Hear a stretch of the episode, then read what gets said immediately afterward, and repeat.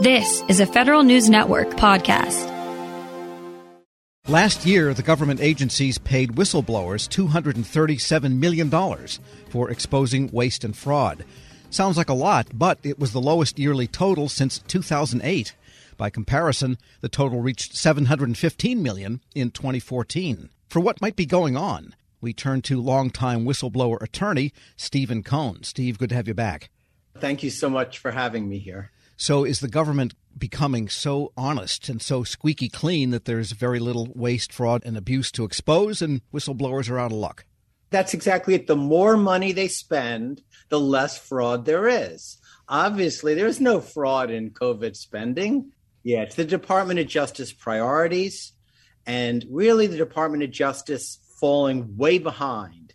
They're going into court instead of backing up the whistleblower often they go into court to have a whistleblower's case dismissed. Now, what's remarkable about that is that the company, the fraudster, could file to have the case dismissed if it had no merit. Why is the government spending taxpayer dollars to throw out whistleblower cases? Do we have any numbers on cases filed and any trends on cases that the Justice Department has sought to dismiss?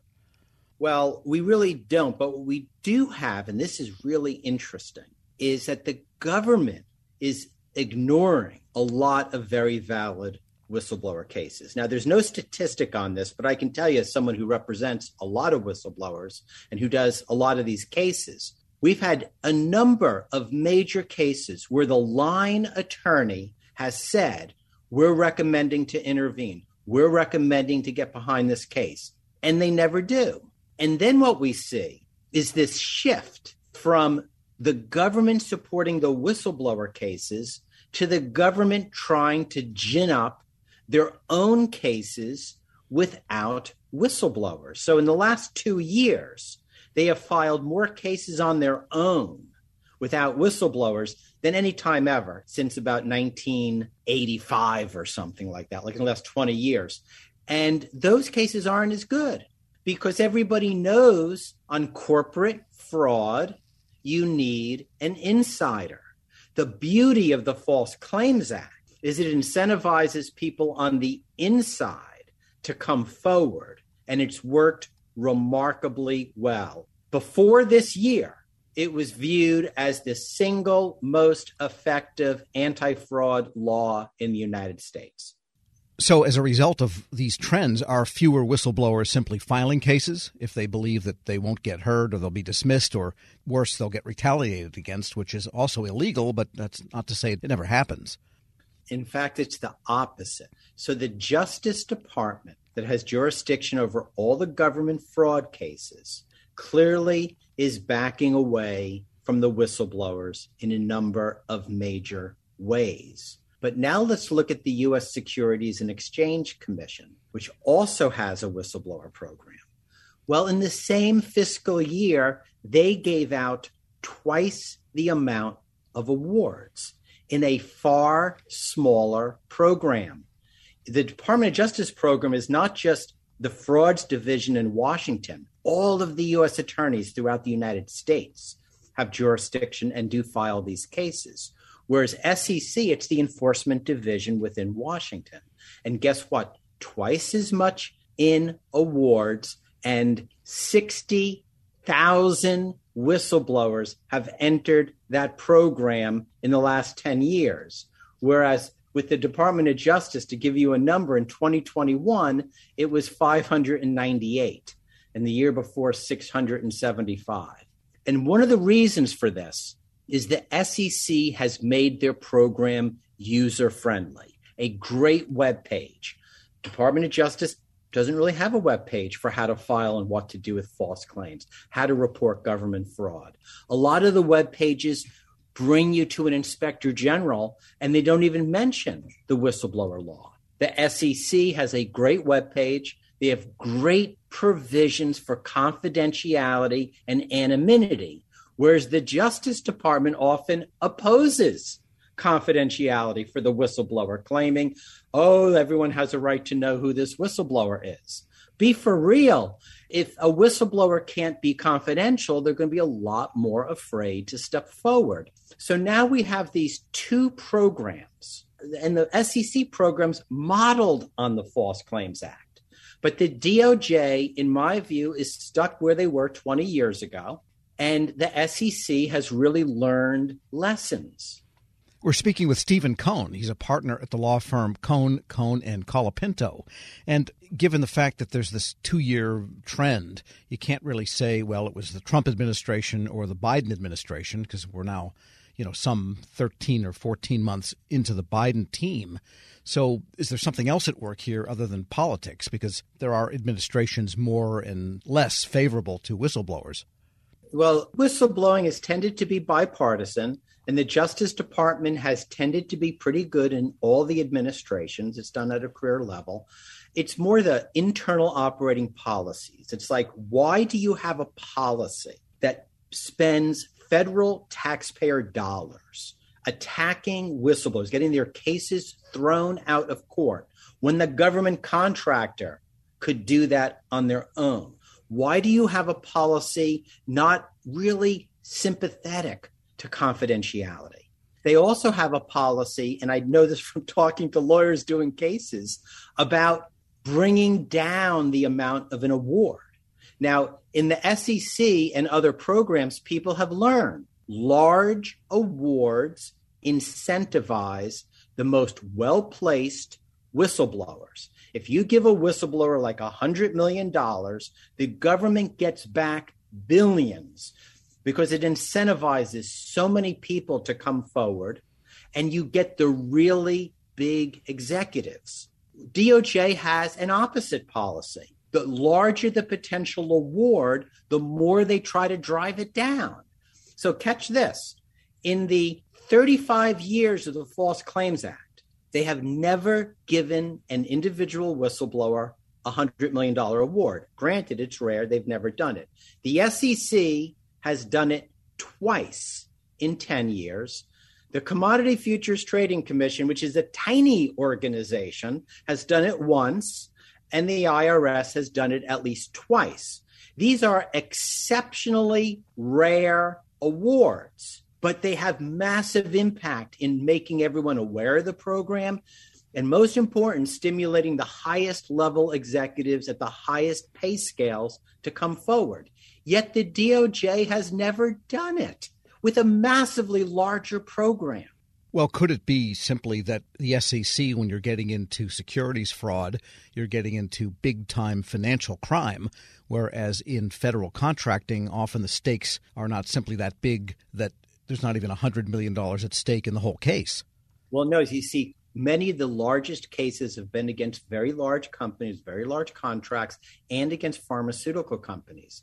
There have been multiple billion dollar judgments in the False Claims Act because they can go after pharmaceutical companies for essentially for false advertising, for false marketing. And you're talking about all Medicare, Medicaid fraud against major hospitals, conglomerates, and the largest defense contractors out there that have billion dollar contracts. What we have seen is that the federal government in the False Claims Act negotiates down and threatens. So, in other words, they'll say, you take 15% instead of 25%, and we won't challenge you. We'll cut the deal with you. And I've actually said this to US attorneys, and I've said, this is crazy.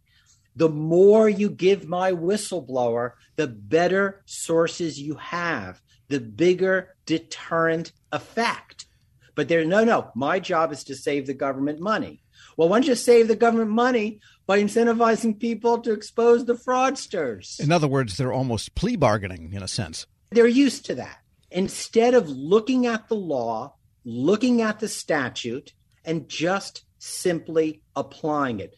SEC has been doing that, and so has other agencies, where they look at the criteria and they don't look at the amount. Now, here's something fascinating the SEC under Trump instituted a rulemaking proceeding to lower the amount of awards in large cases.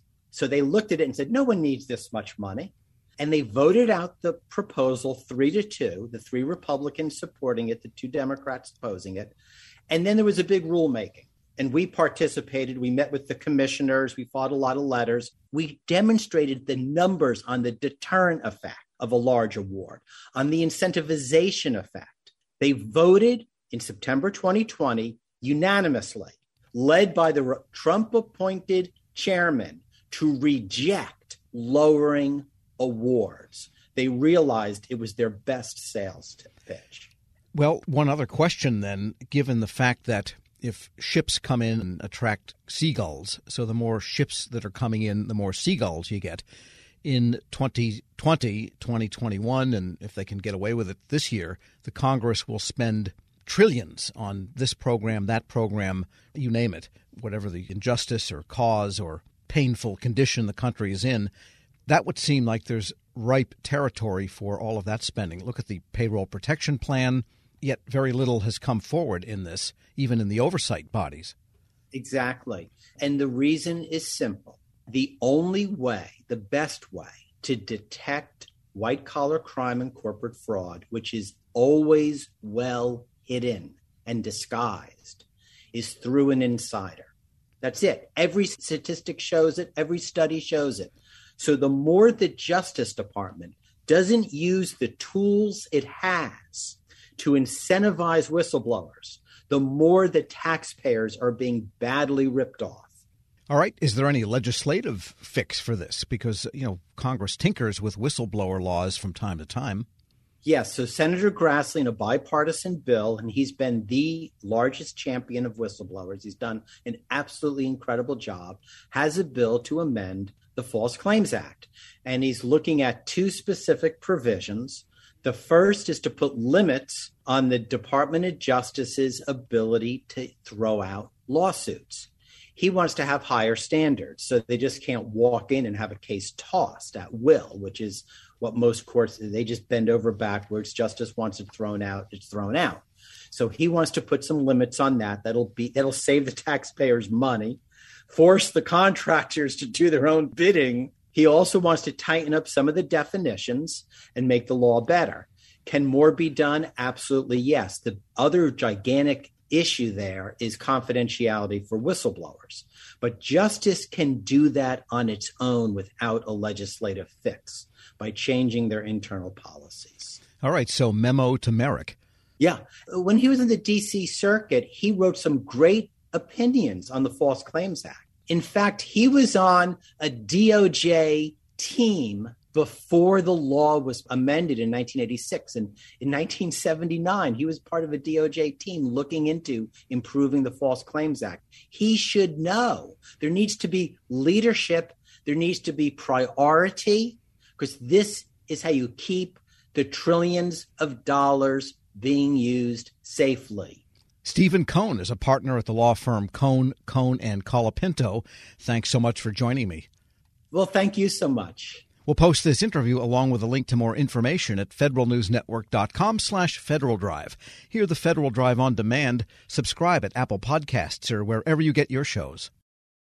Hello and welcome to the Lessons in Leadership podcast. I'm your host, Shane Canfield, CEO of WEPA. And today I'm thrilled to be joined by Melissa Bradley the founder and managing partner at 1863 Ventures, an investment company focused on bridging entrepreneurship and racial equity and accelerating new majority entrepreneurs from high potential to high growth. Additionally, Melissa is co founder of Venture Backed Ureeka, a community where small businesses gain unprecedented access to the expertise needed to grow their businesses and has more than 20 years of entrepreneurship, investment, and leadership experience. Melissa, welcome and thank you for being here. My pleasure. Thank you for having me. Who is the first person that you remember looking up to as a leader, and what was it about them that inspired you? So there are actually two people. Um, the first person personally was my mom. Uh, she was a single parent and what I realized is that she was the leader of our household, but she was also the leader of our community. Um, she was a staunch advocate for children's rights in public schools, making sure that we got a quality education. She was a staunch advocate around rights for renters. Um, we were not in a financial position that we actually ever owned a home, uh, but she made sure that people who lived in various types of housing we were in regular housing. The people who were in regular housing, public housing, she made sure that their rights were advocated for, um, and really just always kind of looked out for. I'll, I'll, use air quotes the little guy, while although we were the little guy.